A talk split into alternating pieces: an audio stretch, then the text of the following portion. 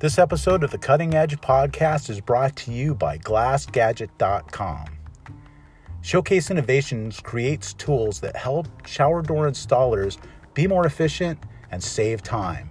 Check out GlassGadget.com for more information. Welcome back. Here we are. Wednesday evening with the shower door professionals. Wouldn't miss it for the world. Well, maybe for the world, but not for the average thing. Hey, so glad that you could join us. Man, there's exciting stuff going on around here. Wow, I can barely keep up. I was looking at the head count there in the group. I think it's like 2,300 or something like that members plus and the shower door pros group. So I, you know, it seems like I looked just looked at it. it was like 1500. Now it's like 23. It's exploding. Uh, So uh, thanks for being a part of it, and thanks for all of your participation. You know, it's like it's hard to keep up with everything that's going on in the group. There are so many projects being posted, so much news, but I glance at it and try to keep keep in the loop. But um, thanks for keeping this thing going. And uh, if you'd like to join us here in the call, you can just click on the link there in the um, in the Facebook group. I've got that link nailed to the top, so you can't miss it. Come on in, let's chat. Join us for a very special evening with Danny Donahue. Danny is from FHC, you know him, and um, he's going to be talking about part two of uh, the shower door guide that just came out.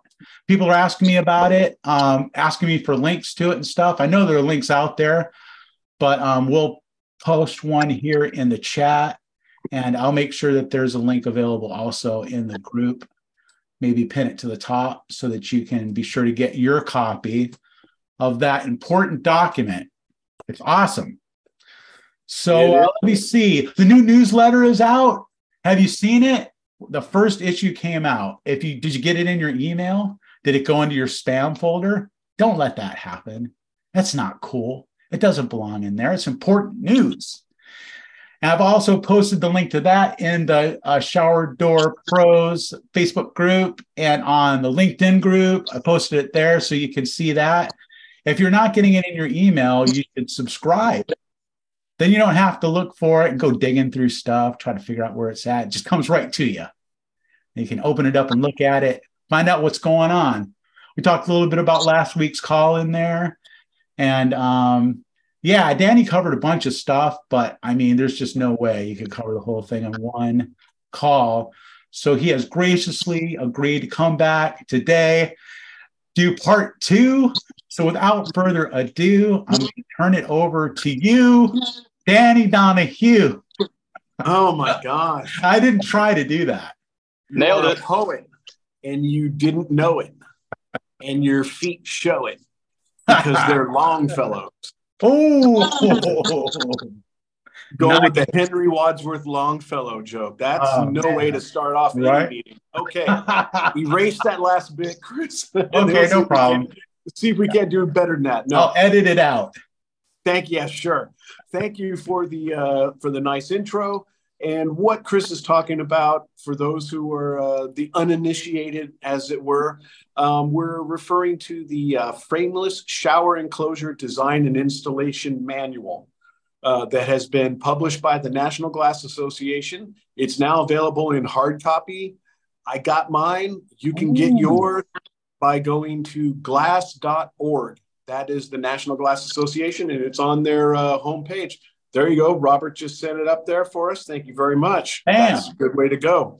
And uh, yeah, get your copy. And so basically, uh, this is a document, just, you know, I'm going to give a brief breakdown uh, that uh, a group of about uh, 30 of us worked on um, for about 18 months. And there was a time for about maybe four or five months that we were meeting every other week. So it was really a very busy time, and we assembled a lot of great information. Bunch of leaders of the uh, frameless shower enclosure industry. Numerous people on this call were a part of this.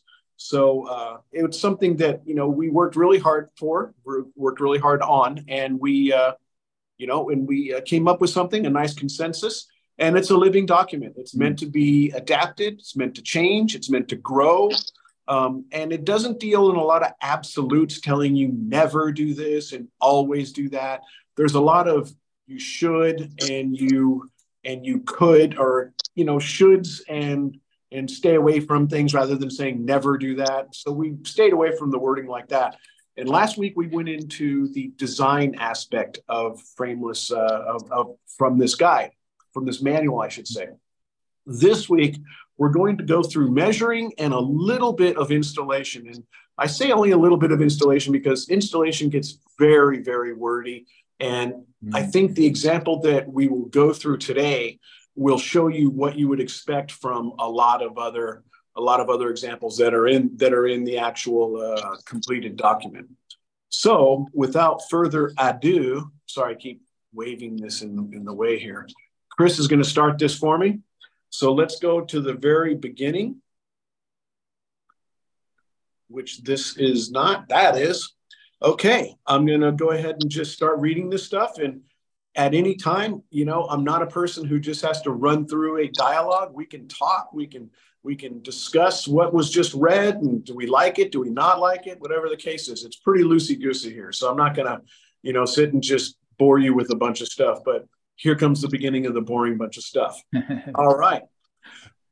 Now, I, I do like a lot of the a lot of this. I'm very connected to this to this document, as as all of us are. And there's some really important things here. And starting off very well right here. Measuring is arguably the most important aspect of the frameless shower installation process. It has been said that a well measured, thoughtfully engineered frameless shower can be installed by a technician with limited experience, as all the glass should fit into the opening. On the other hand, even the most experienced installer cannot make poorly measured glass fit correctly. The importance of measuring and designing a safe enclosure cannot be underestimated. I'm sure everyone agrees with that. Mm-hmm. Is there any is there any dissension? Maybe measuring is not so important. I don't think so. We all know. Any you know. We all just say uh, measurements where the money is made. That's right, or lost. Or lost. Absolutely. The tools of the measuring trade are simple: tape measure or alternate device, various lengths of levels, torpedo, two foot, four foot, six foot, uh, straight edge if you don't want to use levels and you want to use lasers. Uh, you know, painter's tape, pen, paper, step stool. Just get yourself ready and get all the dimensions. And that's what we're going to talk about for a little bit. We're going to talk about some dimensions. Next slide. Perfect. Wow, look at that. You read my mind. Bam. That was simpatico right there, man. so, centerline glass dimensions. The centerline, I'm going to go off script. Centerline is the imaginary line that divides the thickness of the glass. If your glass is half inch, you have a quarter of an inch of glass on the inside of center line and a quarter inch of glass on the outside of center line. Sure, we all understand that basic concept. So centerline glass dimensions are ideal when, ma- when measuring and laying out the shower design. Most fabricators prefer centerline glass dimensions if, if they are calculating the deductions. In a case when outside or inside dimensions are being used, they should be noted so the fabricator can account for them when making the glass deductions. Now, identifying out of plumb and out of level conditions. Once all the dimensions of the enclosure are documented, it's time to use a level on all surfaces that are going to have glass mounted to them. The level is used to determine the out of plumb slash level conditions and to check the surfaces for flatness. We'll see examples on the next slide. Key tip, out of plumb refers to vertical and out of level refers to horizontal. Now, raise your hand if you honestly did not know that. You will not see a single hand go up because you either knew it or if you didn't know it, you're certainly not going to say you didn't know it. These aren't the shower door amateurs, Danny. That's right. These are the shower door professionals. That's right. 2.3K strong. That is right. All right. So make notes of the out of plumb and out of level conditions that exist in the opening. I think that's important. Sometimes guys will say, well, it was a 16th here, it was a 16th there, and I didn't notice it was only a 16th. You know what? Let me be the judge of whether I think that that 16th is important and how I want to approach it. All I ever want to see are accurate dimensions of the opening that allow you to make the best glass sizing decisions.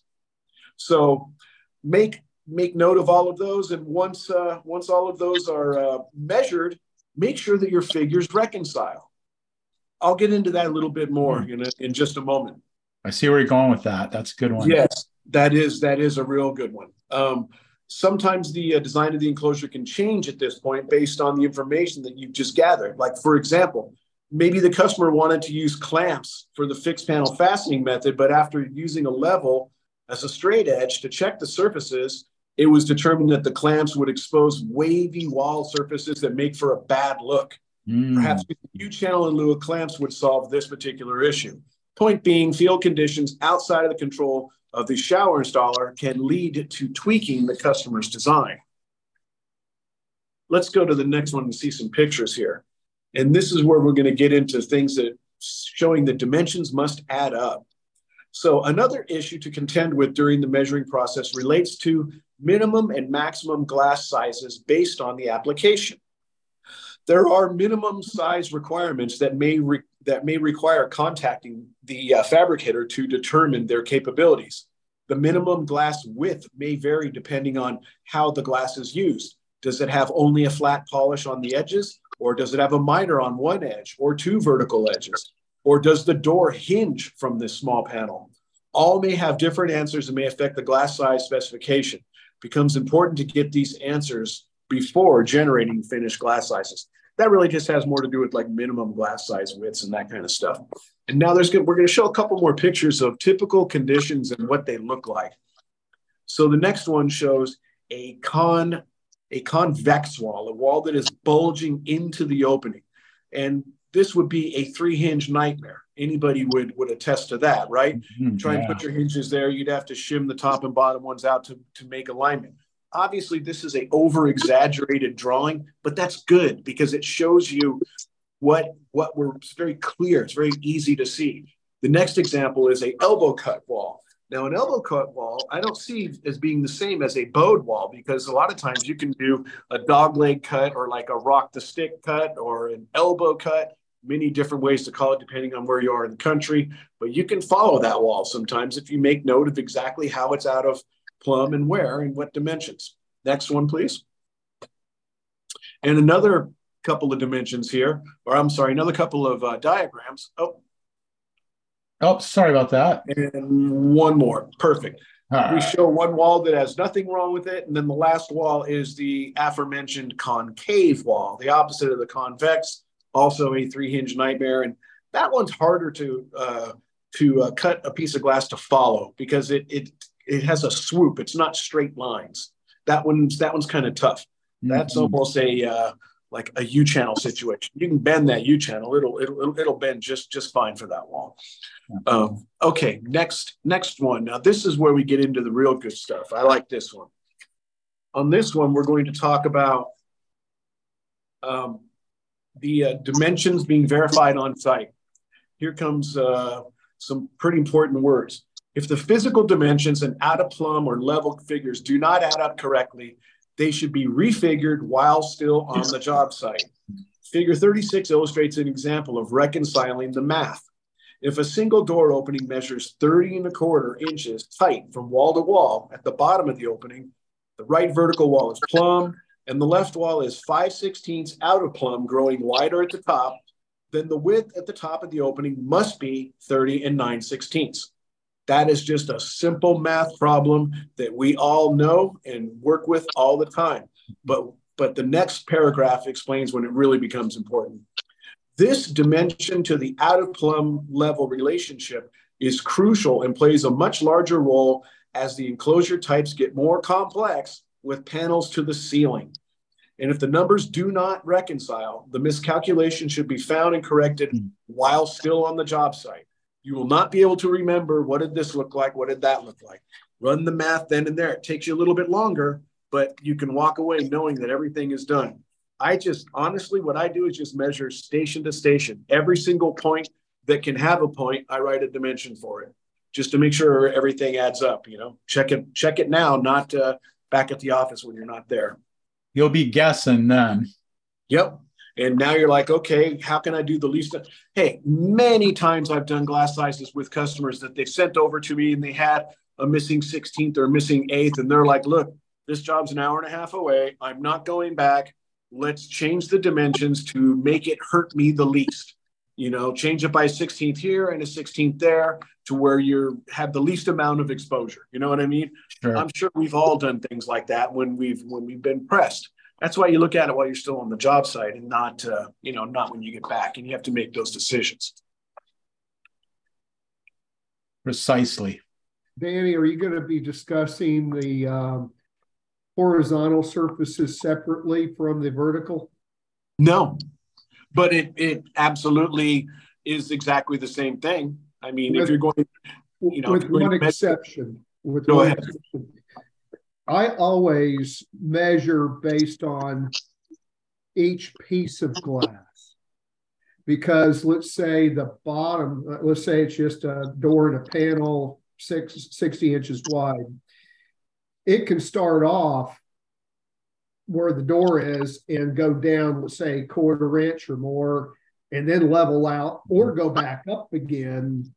So I like to cut the bottoms out accordingly. Of mm-hmm. course.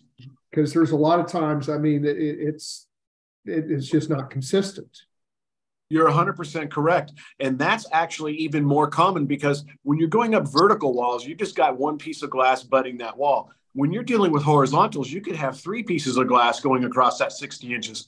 And sometimes it'll go down just in the first 18 inches, then comes back up and maybe goes back down. You're 100% correct. And that's a very good point to bring up. You have to view those panels as individual panels. And, and sometimes you, you, you get stuck in a situation to where, well, let's say it's 60 inches, both panels are 30, and it's 3 16ths out. Well, when it's 3 16ths out, there's no good answer, right, guys? There's no, I, I, I can't do a 16th plus on each one. I'm either assigning an eighth to one or, um, you know, both of them a 16th and, and, and, and change it. You know what I mean? So having numerous panels on the bottom, sure, you got to plan them to, they can zigzag up and down to, to, to follow that, that bottom curve. Absolutely. Yeah, we started doing that years ago, but it made a big difference. Sure. I can see that for sure. Uh, yeah, when you have an at a level in the bottom, it's time to start saying, okay, is it a straight out of level or does it drop in the middle and you're cutting? I mean, it could be perfectly level from from from left to right, but there's an eighth inch drop in the middle. To me, that means you're cutting both pieces of glass an eighth inch down to follow that drop in the middle. Absolutely. Absolutely. Yep. Well said, Brad. Thanks. Okay, calculating deductions and finished glass sizes. This is this was left very purposely vague, and I think everyone will appreciate this.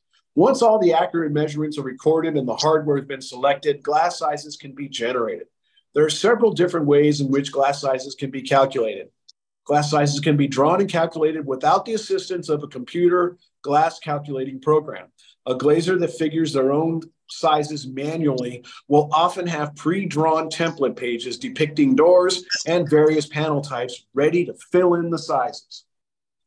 Another way of producing uh, finished glass sizes is the use of a glass sizing computer program. The user enters the field dimensions of the shower enclosure and any out of plumber level conditions. The user selects the hardware, then the program generates the finished glass sizes with deductions special clearances can be generated in the, prog- in the program. And the shower design programs can also provide glass uh, and hardware pricing and metal cutting instructions, and some even generate quotes. Mm-hmm. And glass sizes can also be generated by sending the field dimensions to the glass fabricator and having the sizes figured by the fabricator. Many fabrication professionals use a computer program to calculate the glass sizes. This puts the responsibility on the fabricator to make sure the sizes are correct. Check with your fabricator to see if that's an option. Now, I wonder, do, do any people still do glass sizes by hand? Anyone on this call do glass sizes by hand? I know there's some people out there that do. I think Tim does. Negative. I, I have a computer program that I punch in a 28 yeah. score and it'll take the deductions. Okay. We do, Danny. It's all Danny, set up do. to do it. Who yeah. does, who's, who's that saying they do? I do. Bill. You do them by hand? Yeah. Well, we have a staff that does it by hand. Yes. Wow. Yeah. There's nothing wrong with that. You know what? I think we have a whole new generation of people who are in the, I won't say glazers, but I'll say people who are in the glass industry that would have absolutely no idea how to do a glass size if it was if it was to save their life. All they can do is punch numbers into the program because they don't know how to do sizes manually. Yeah, Hard to believe, but true. Yeah. I agree. Um, on this next one, Chris, I want to, why don't you zoom in on the picture portion of this, and I'll read about rakes. I think rakes are one of the most uh, I don't want to say difficult to deal with. I would say misunderstood, and people have a hard time with rakes. As being a being a person who has helped people from a, a technical assistance point of view on the Showers Online program for 23 years, and now with the FHC Shower Design program, I would say the most common requests I get have to do with rakes because people are, are perplexed by them. Mhm. So let's talk about them. Rakes are a uh, field condition requiring a glass panel or panels to have a clipped corner. Application with rakes can be a challenge to measure. To generate finished glass sizes mathematically, a rake should be accurately measured. It is always better to take more dimensions and have too much information instead of too little. An alternate method is, of measurement is to produce a physical template that could be provided to the glass fabricator. If the rake is on the uh, hinge side of the door, care should be taken to assure that the glass doesn't collide with the tile or stone when the door is, is opened out. Now, this I, I want to take a look at these uh, at these uh, two figures here. The one on the left we'll look at first. What I find is the, the most common thing I see are people want to produce drawings that have angles on them. Like they want to show me that that angle where the rake starts is 123 degrees. I don't want I don't want to know that that's 123 degrees. That's not an accurate way to take that dimension. If you're off by half a degree and you project that out 18 inches, that's going to be like a quarter of an inch. You know what I mean? It's it's degrees are not the friendly place to go. So, what is the right way to do it? This is the right way to do it. Look at what you want for your desired height. This is obviously assuming it doesn't go to the ceiling. Whatever you want for your desired height, you you record that dimension. Then you go over to where the rake occurs and you run a plumb line directly up to the ceiling at that exact desired height. Now, keep in mind, if your height on the left is 80 and your curb falls down a quarter of an inch by the time it gets to where your plumb line would be, use the figure of 80 and a quarter. Don't use 80 anymore because it's not a valid number. So, whatever that number should be, measure the height at the desired height and put it use a uh, you pretty much need a, a, a laser for this and mark the ceiling in that location because that is where the top of the glass is going to finish now you measure and mark the rake wall at that desired height now go over to that close-up picture you can zoom in a little bit more on that if you can chris Okay, let me see. I think I probably can. and so we get to that close-up picture, and here we go. You got the mark you made on, on that raked ceiling at your so-called desired height. Now all you have to do is record three dimensions. You record from your desired height down to where the rake begins. Basically, you're you're trying to create a, a right angle triangle. That's what you're that's what you're creating with your dimensions. So you measure from the mark you made on the ceiling, you go down until you get to that horizontal level line, record that dimension, that's your rake height. Then you leave that laser in place in when like when you were actually marking the thing and you measure from the uh, crook of the corner excuse me from the crook of the corner right over to your level to your laser uh, plumb line i should say and that is your rake width. Then you simply measure the diagonal on the actual tile or stone to get your um, to get your diagonal dimensions and any two of those dimensions can be used to find the third. If you have a um, construction calculator Pythagorean theorem. it's the pythagorean theorem a, player, a squared plus b squared equals c squared. Right. but nobody's gonna nobody's gonna work that out unless they do glass sizes by hand. No i'm just kidding. Nobody's gonna work that out. Um, you're gonna use a calculator for that. I do every time. But those are the figures that are the ones that the computer program wants. And and the computer program does rakes perfectly.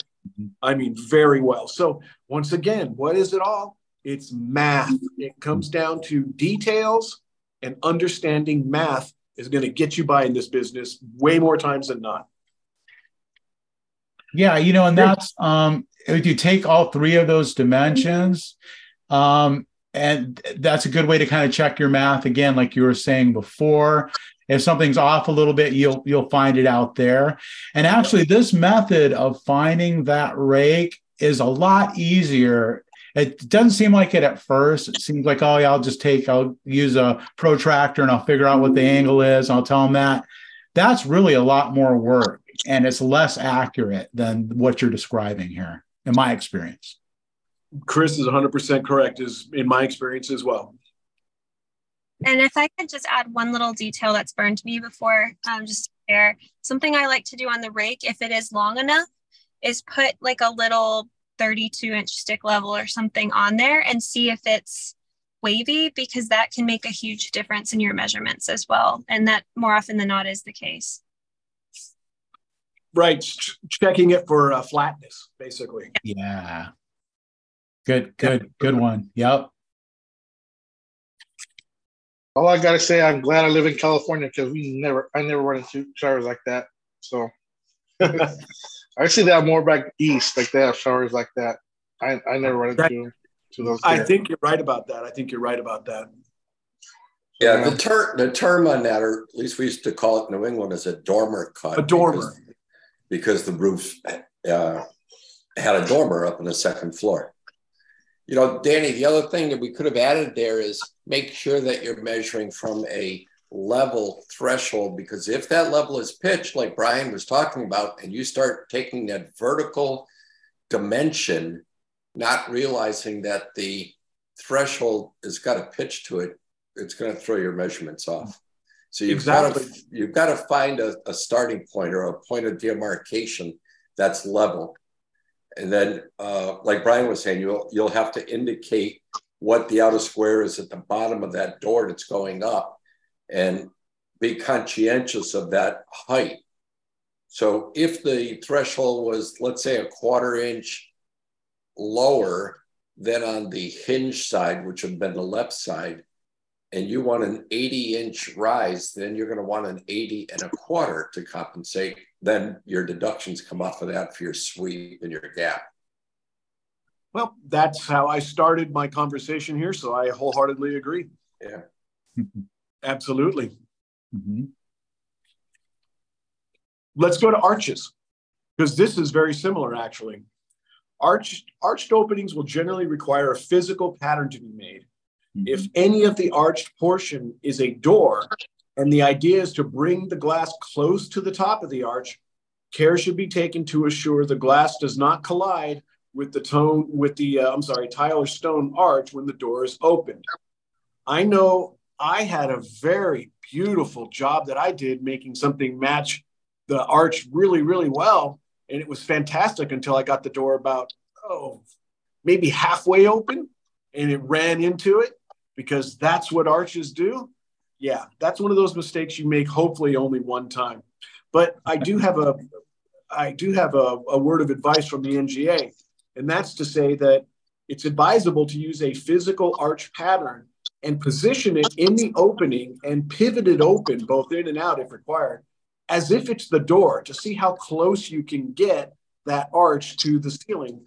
I've done that myself and it really works very well. You know, you'll pull it down a quarter of an inch and start to pivot it, and you see, boom, it runs into it. I got to pull that thing down a half inch or three quarters of an inch. You know, based on wherever the pivot point is, where you're going to relate it in the opening. Arches can be really tricky. Mock it up. Mock it up. Mock it up. Yeah, and move it out to the outside as far as you can. But even without offset hinges, even if you move it all the way to the very front, that corner's still going to pivot in a little bit.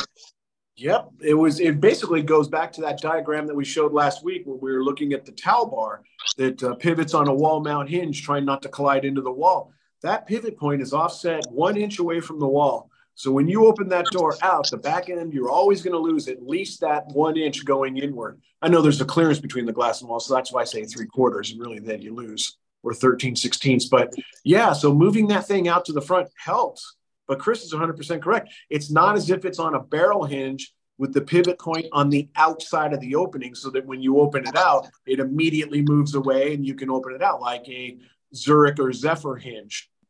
uh, the Zephyr being the FHC version. Um, yeah, a, a, pivot hinge, a, a, hinge with a pivot point on the outside would work in that in that case. Of course, it's a single acting door at that point, but most arch openings are single acting doors anyway. I find. Yeah, that's that's a good point. I like that. Okay, let's go on to the next part because it's six o'clock, and I'll try and run through this as quick as I can. We're going to talk about installing now, and I think everyone can get behind this this this first uh, group here, and that is before leaving the shop for a glass shower installation, the installer should ensure they have all the tools and materials needed to complete the job. Many projects require some preparation or fabrication, for example, cutting aluminum or adding glass surface treatments, etc. Keep in mind that while these tasks may be performed in the field, it's almost always easier to do things in the shop, like checking the glass, cutting it, making your, uh, you know, cutting your U-channel header and all that kind of stuff. It's not always possible, but it does make sense to do it before going to the job site. And some people put hinges on the doors, you know, before they uh, transport them out to the job site as well. Mm-hmm. And it's best to inspect the glass as soon as it's as it's received, as many tempering companies have a limited window to report damages or misfabrication, as do the trucking companies for uh, filing claims for damage attributable to transportation of the glass. Details may be noted, uh, include overall dimensions, each panel, scratches, chips, blemishes, placement of holes, cutout, out of square, what type of glass, thickness, glass style, texture. And I mean, check your glass. Worst thing to do is go schedule Mrs. Smith. You go out to her house, you finally get there, you're getting everything set up, and you find there's a big scratch in the middle of the door that's mm not going to fly. It's like, why didn't that happen before all of this? You know what I mean? You just got to check your stuff at the shop. It's best. I know it's not always feasible, but we are saying best practices, right? Yeah. And uh, and it's uh, also you want to check your hardware before you go. Make make sure you've got everything you need. Sometimes uh, take a look at the job. Sometimes you need special tools for a specific job, and you got to make sure you bring that.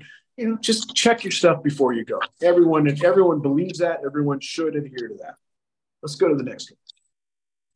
Now, this is going to be an example of a shower clamp installation. I'm going to read you through it and let's see what you guys think about how this is written and if it makes sense to people.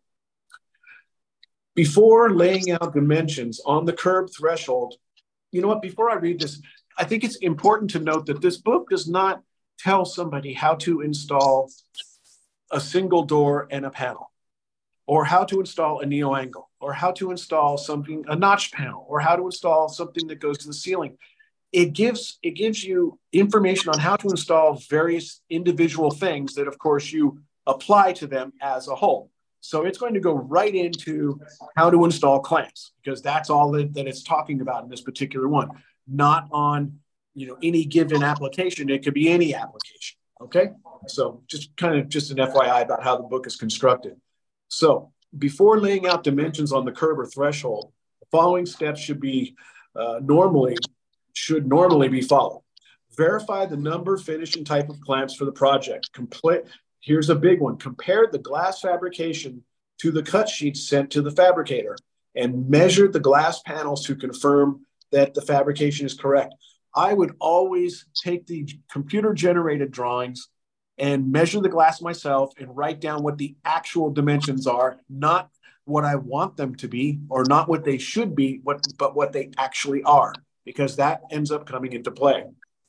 Compare the glass fabrication to the cut sheet sent to the fabricator. Measure the glass, check the glass, and use the actual glass sizes and hole and notch locations of the glass panels rather than the dimensions depicted in the drawings.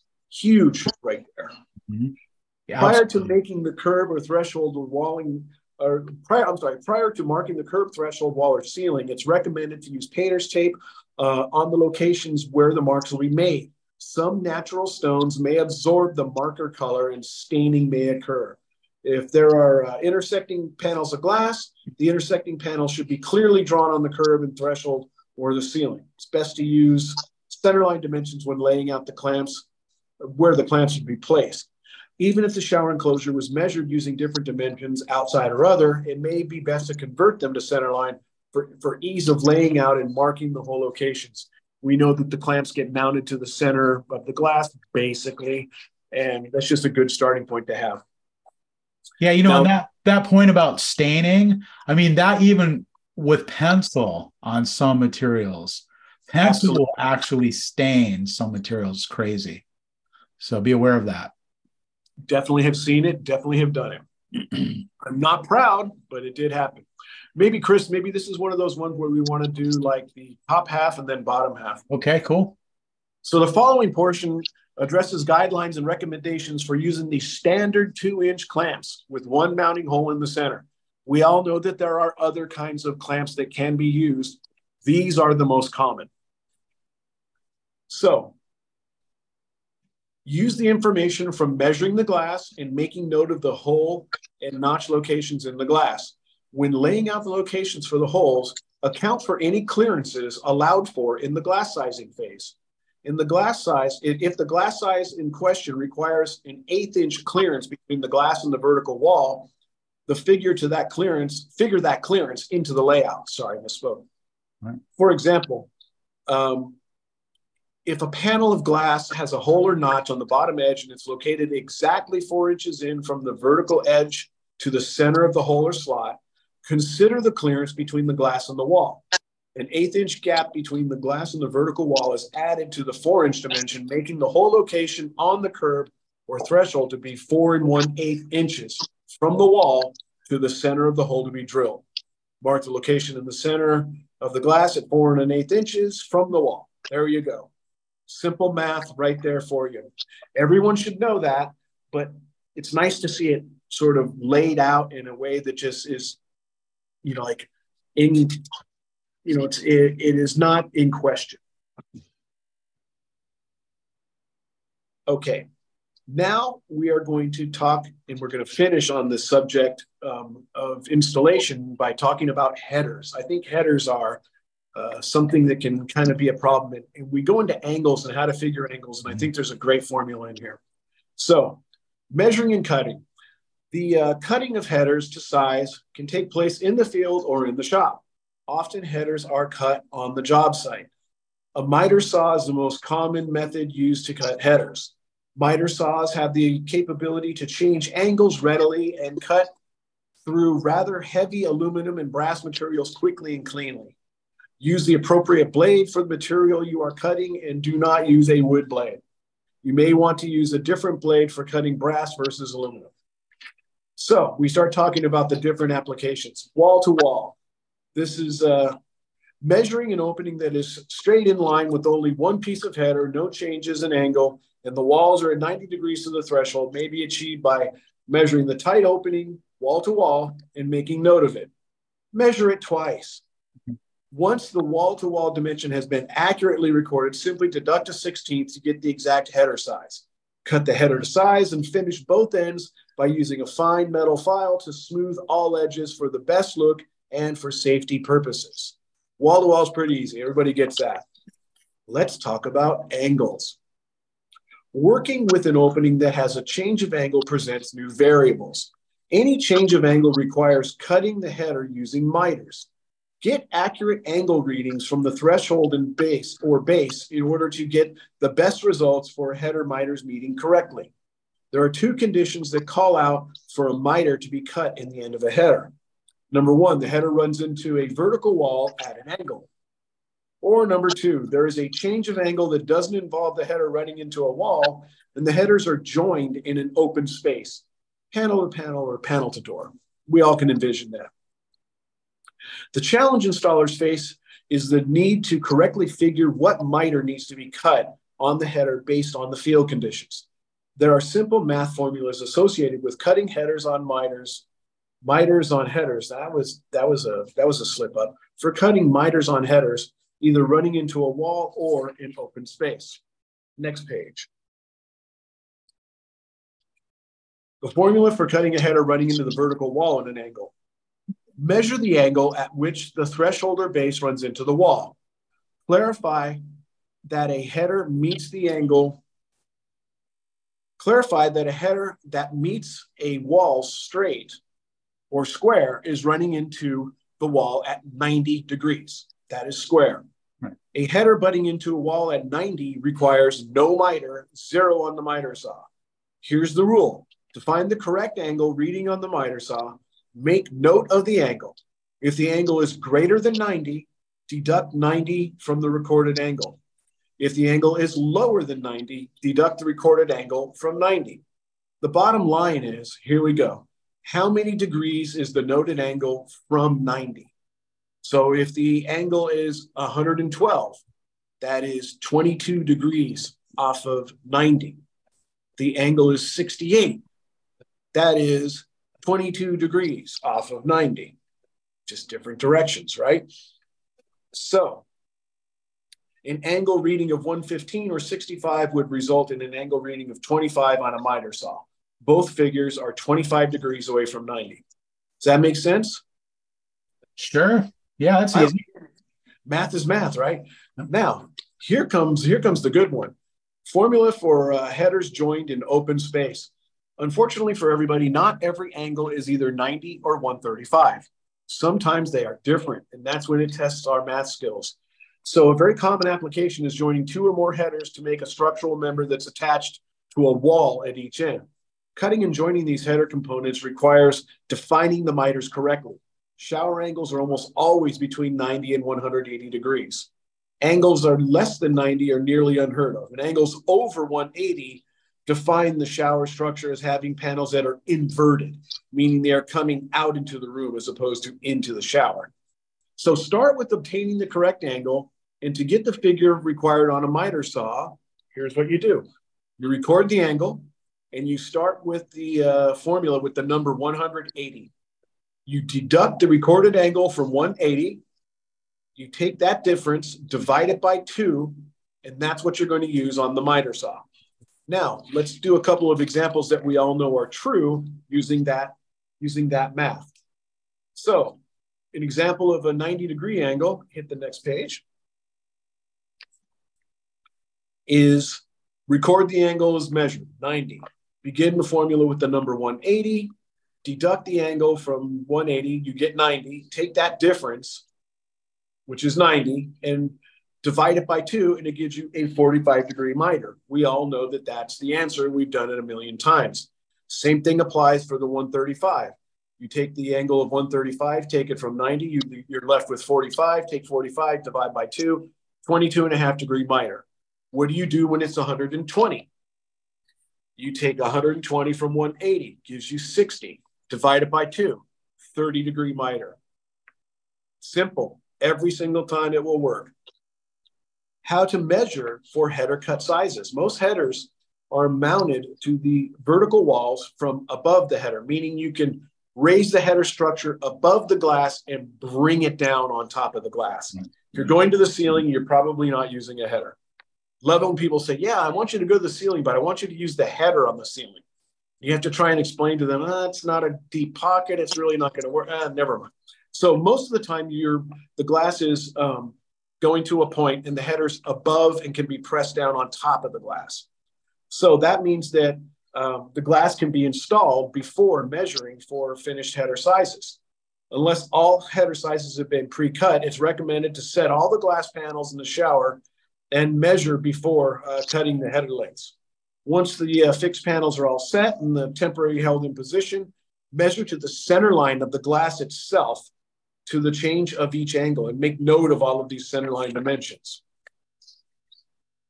Okay, next page. We're almost near the end, guys. I'm sorry, I'm just doing a reading. You're doing, you're doing great, man. You're doing good. No problem. I think it's important stuff. It's recommended to use the center line of the glass measurement for cutting the header material because some headers are asymmetrical. So measuring to the long point of a header can be troublesome. The center line of, of where the glass is going to fit into the header is constant and reliable. Use the center line dimension and make a mark on the header where the center of the glass would be situated when the header is installed.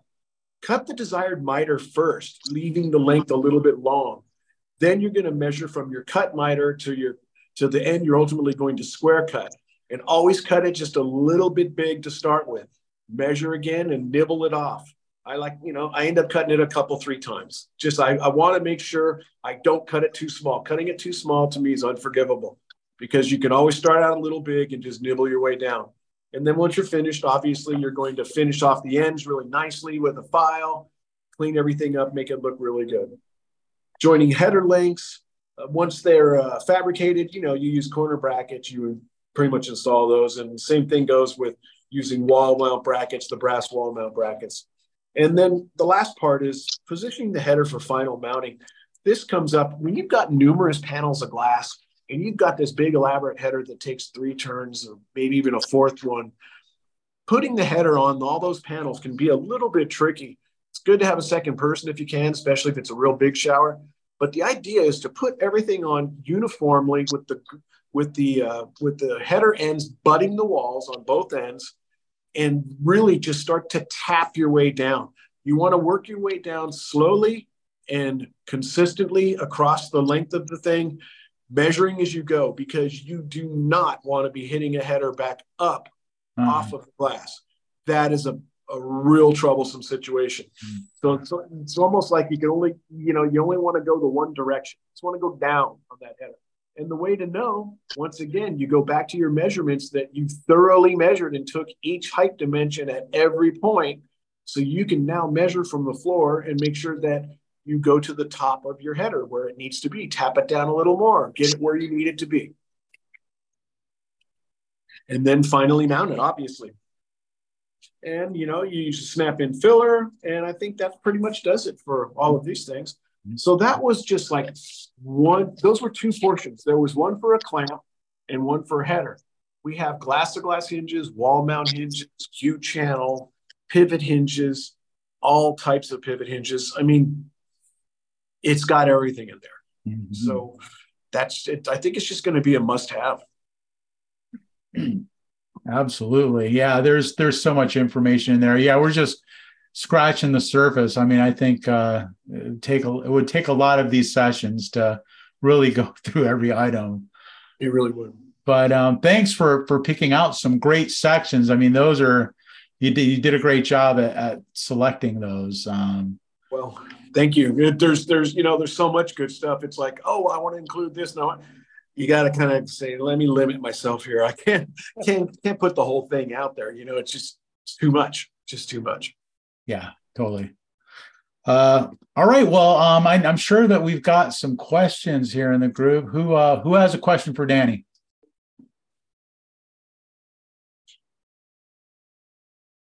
Don't be shy. Don't be shy.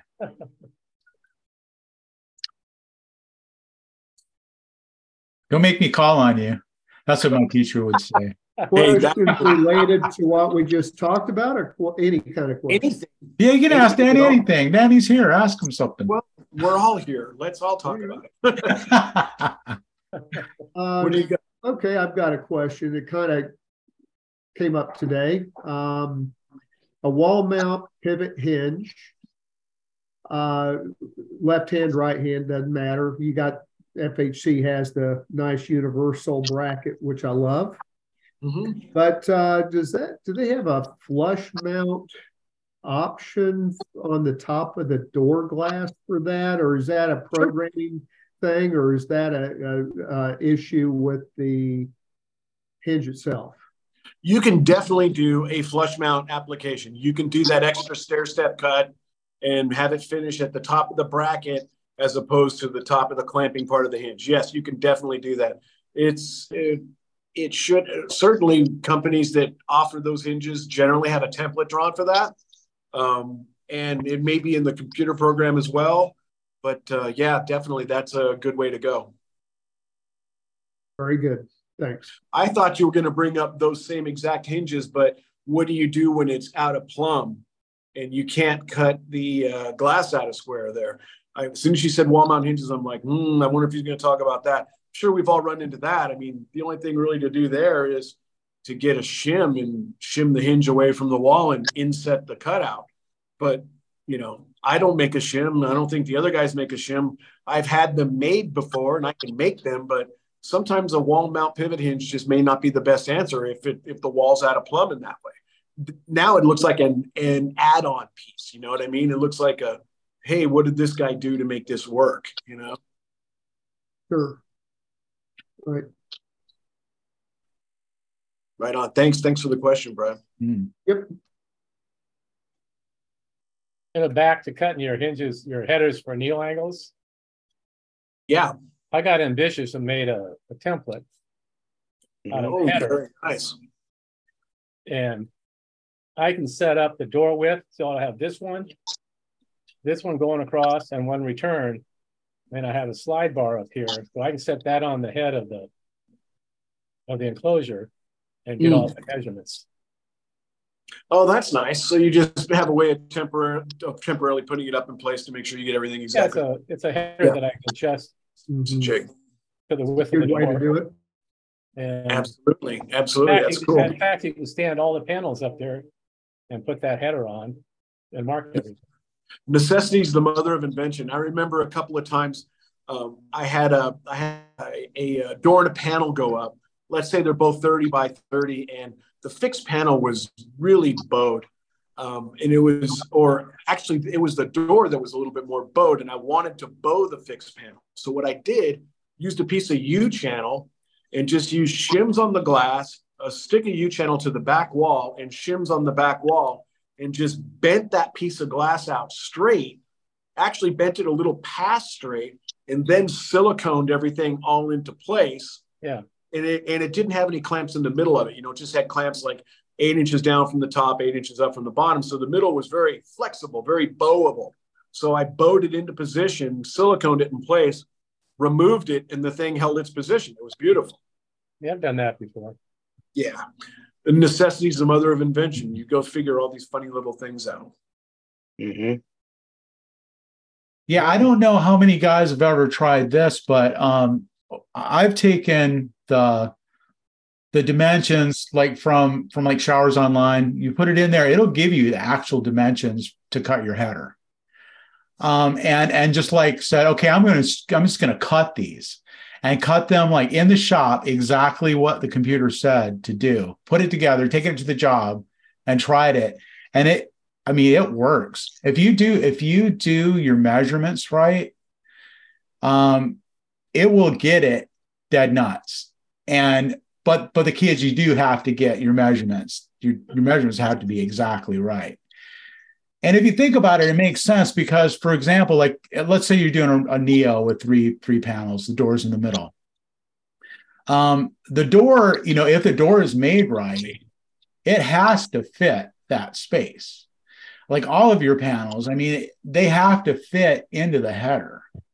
So, I mean, the bottom you might have to, you know, fudge around a little bit or something, but, um, but you know, the glass is going to fit the header because it's designed to fit it. So, um, I found that to be, especially in some situations where it's like kind of off, we kind of weird angles. Um, I like to do it that way. It's that takes a little bit of bravery, but So Yeah. here's, if you see this, that's my my jig I use to, Oh, okay. to do a neo angle. And I can I can have screws, I just slide this apart. And I've already got the filler strips in here. I can set up the door with, put it up there and cut everything. Oh, that's Hold cool. it, hold it up again, Tim. Let us see what you got there. It's just a shower door header. It's cut at uh, still goes on the fixed goes on the fixed panel, the fixed panel, and the door in the middle. And this is adjustable out to 28 inches, 30 inches. And You set slide your- it along. Yeah, at your uh, door width. that's cool. That's cool. It is I might have to go visit you, Tim, and see. Make me one of those. Exactly. Love it. So yeah, I do the same thing as Chris. I have showers online. I cut my header in my shop, get it ready, make it look pretty, and then load it on my truck and go. But yeah, you got to be spot on on your measurements. Um, but before you know, like, like you guys were talking about, you know, about marking your holes for your clamps. I, I honest, okay, me, I drill my clamps in in place. I don't take down my glass. I put my glass up. I adjust it, have tape, I hold it up in place. I actually have sleeve over um, the corner sleeve over uh, clamps that I have, and and I and I'll put one of those in the corner of the glass and I'll tape it down with with Gorilla Tape and it holds my glass up. And then before I put my door in, I adjust everything, make sure I have my openings right. And um, so if I'm doing a header with the neo angle, I do that and make sure everything's right in place. And if it fits, I'll throw it on and then put my, my and then drill all my clamps I need. And there you go. Yeah, I saw a video in the shower door professionals group on Facebook of some guys drilling for clamps with the glass in place. That was probably and, me. and I was like, it wasn't you, it was somebody else. But Oh. but um no, I don't know. Maybe maybe it was you. Well, no, No, that- but- no, it was me. but it was like- I some saw that and I was like, wow, man, that just blew my mind. Well, And they have to. They have to be the ones with the L-shaped bracket on them, right? They're not the U-shaped clamps. Yeah. Oh, they're Yeah, the but you- regular, like at you know, SCU four basically. Yeah. And it's like you you have to drill it at an angle with a long drill bit. So wait a second, you're actually drilling like right next to the glass like that? Yeah. Yeah. Crazy, huh? Takes some guts. So I mean, I mean, So- you, you would you wouldn't want to put this in a manual or anything. I So, wouldn't do. so my so my That's cutout That's advanced. so my cutouts are the uh, will have the wide mouth in the bottom. So Yeah, which helps. And so I have a six inch masonry bit I use. I make sure I go in an angle when I drill my, you know, I have one guy on the other side, he holds it and I drill it, or I hold it and he drills it. Mhm. And so I think the guy, the person that you're talking about, yeah, that was one of the videos. It was me and, and a bunch of people were clowning me for that. I don't care. It works. It might have been you that I saw doing that, but for me, it was like it was like a light went on. I was like, "Whoa, you can do that!" And So there was- it might not be a good choice for every installation. You know what I mean? But but there are certain situations where it's like it's really hard not to get to put the glass in place. Like the way that Danny's desc- or the way that the guide describes like laying out for holes to drill for a clamp. That's how I do my clamps. I haven't, I hadn't seen anybody else actually do that, but I'll lay the glass on my table and I'll measure over from the wall to the, the center of the first clamp cutout and then from the wall over to the, the center of the second one. So I don't, I ignore what it says it is from the other edge. I just measure both from the same edge, put my center lines down, measure those over, accounting for the, the gap, like, like the guide says. Mark those holes, drill them, install my clamps, walk with the glass first time set it in place. And almost every time, I mean, there, there's like one in 10 times I, I'm goof and I have to take it out and re-drill it, move it, move it over a little or something. But um, almost every time it works. And it like saves so much time as compared to setting the glass in, marking the spot, setting the glass out, drilling the holes, setting the glass back in after you install the clamps. Um, if you take accurate, and the, the secret to all this is taking really accurate measurements. It doesn't Yep. work if you don't do that. No, I, I install it the same way that Chris just described. But you know, there's more than one way to do things, and if you if, if you do things and they work for you, and and you've got that level of skill, do it. You know, that's that's for sure. I mean, you don't get in the way of the way of you don't get in the way of how somebody does something if it if it's not something that doesn't affect you. You know what I mean? It's like it's not unsafe. It's how you want to do it. Do it. You know, it's up to you. Hey, uh, I got Go ahead. I got another question. Um, so I don't. So for your okay, so silicone application. So I don't use the uh, clear. I use the RTV clear silicone for my when I seal my showers. Um, I haven't haven't had anybody call back using that. But do you have other other companies that use RTV for for seal the shower doors? I buy your guys's. I have your guys' silicone, your RTV silicone, and I buy. Yeah. I mean, you know, basically there's three schools of thought. You use uh, acetoxycure like the 33S or my S150, or you use an RTV 408, which is uh, the neutral cure silicone. The other guys, mine is That's uh, what that's what I use. S4, Yeah. 450, uh, or you go with the ultra clear, that water clear silicone. And Yeah, water clear is like I- like I don't 50 like water. bucks a tube though. And for me it develops air bubbles and uh, you know i just i'm not a i'm not a big fan of the water clear i use the rtv as well because it adheres to more surfaces Yeah. there are some stones that that that the regular 33S wants to kind of fall off of a little bit, and the RTV Yeah. ad- adheres to more. I, I use exactly the same one. Exactly. Yeah, and and you know, and if you get a lighter stone, it, blends in really well with it. It, it really uh, hides a lot of the, you know, like bumps in the wall or bellies, whatever. It does help a little bit. I mean, to fill them in. I, I'm not a clamp. I'm not a uh, channel guy. I never use channel ever. Hmm. Um, I'll make that some work. Put it in somehow. It's gonna work. No clamps. No, no channel. So I do K cuts. I do. I, I'll you know I know how to measure for those, so I make sure I add. It does cost the customer more money, but you know what? Hmm. The customer should have. not Your customers cheap have more money. Yeah, exactly. Yeah.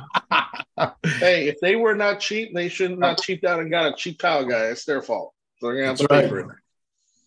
yeah. So, Yeah, you know, it's like I always say too. It's like whether it's your installation, like Danny was, was alluding to, it's like every people have different ways of doing it, and, and nobody's really right or wrong. I mean, as long as it's like safe and it's done properly, right?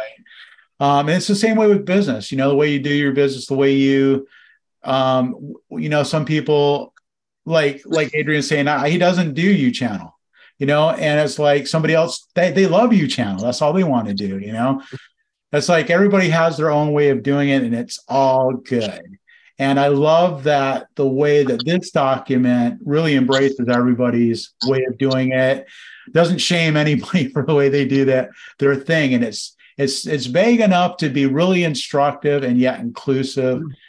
I, I think a, a good job was done on that for sure. So if you don't have your Yeah, I like- copy, you need to get your copy. You can download it. And Danny, did you say that there's a hard copy now available? There is a hard copy available. Yes, Yeah. I got mine. Nice. Yep. All I've right. been waiting for mine Oh. for two weeks, Right. but it's uh it's on its right. It's it's en route. It's en route.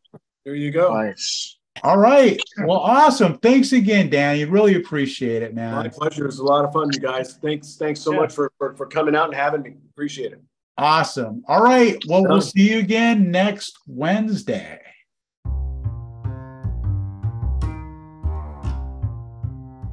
Hey, this is Chris Phillips, and I want to thank you for listening to the podcast. You may want to join the Shower Door Professionals group on Facebook. Just go to Facebook and search for Shower Door Pros, and you'll find us. I look forward to seeing you.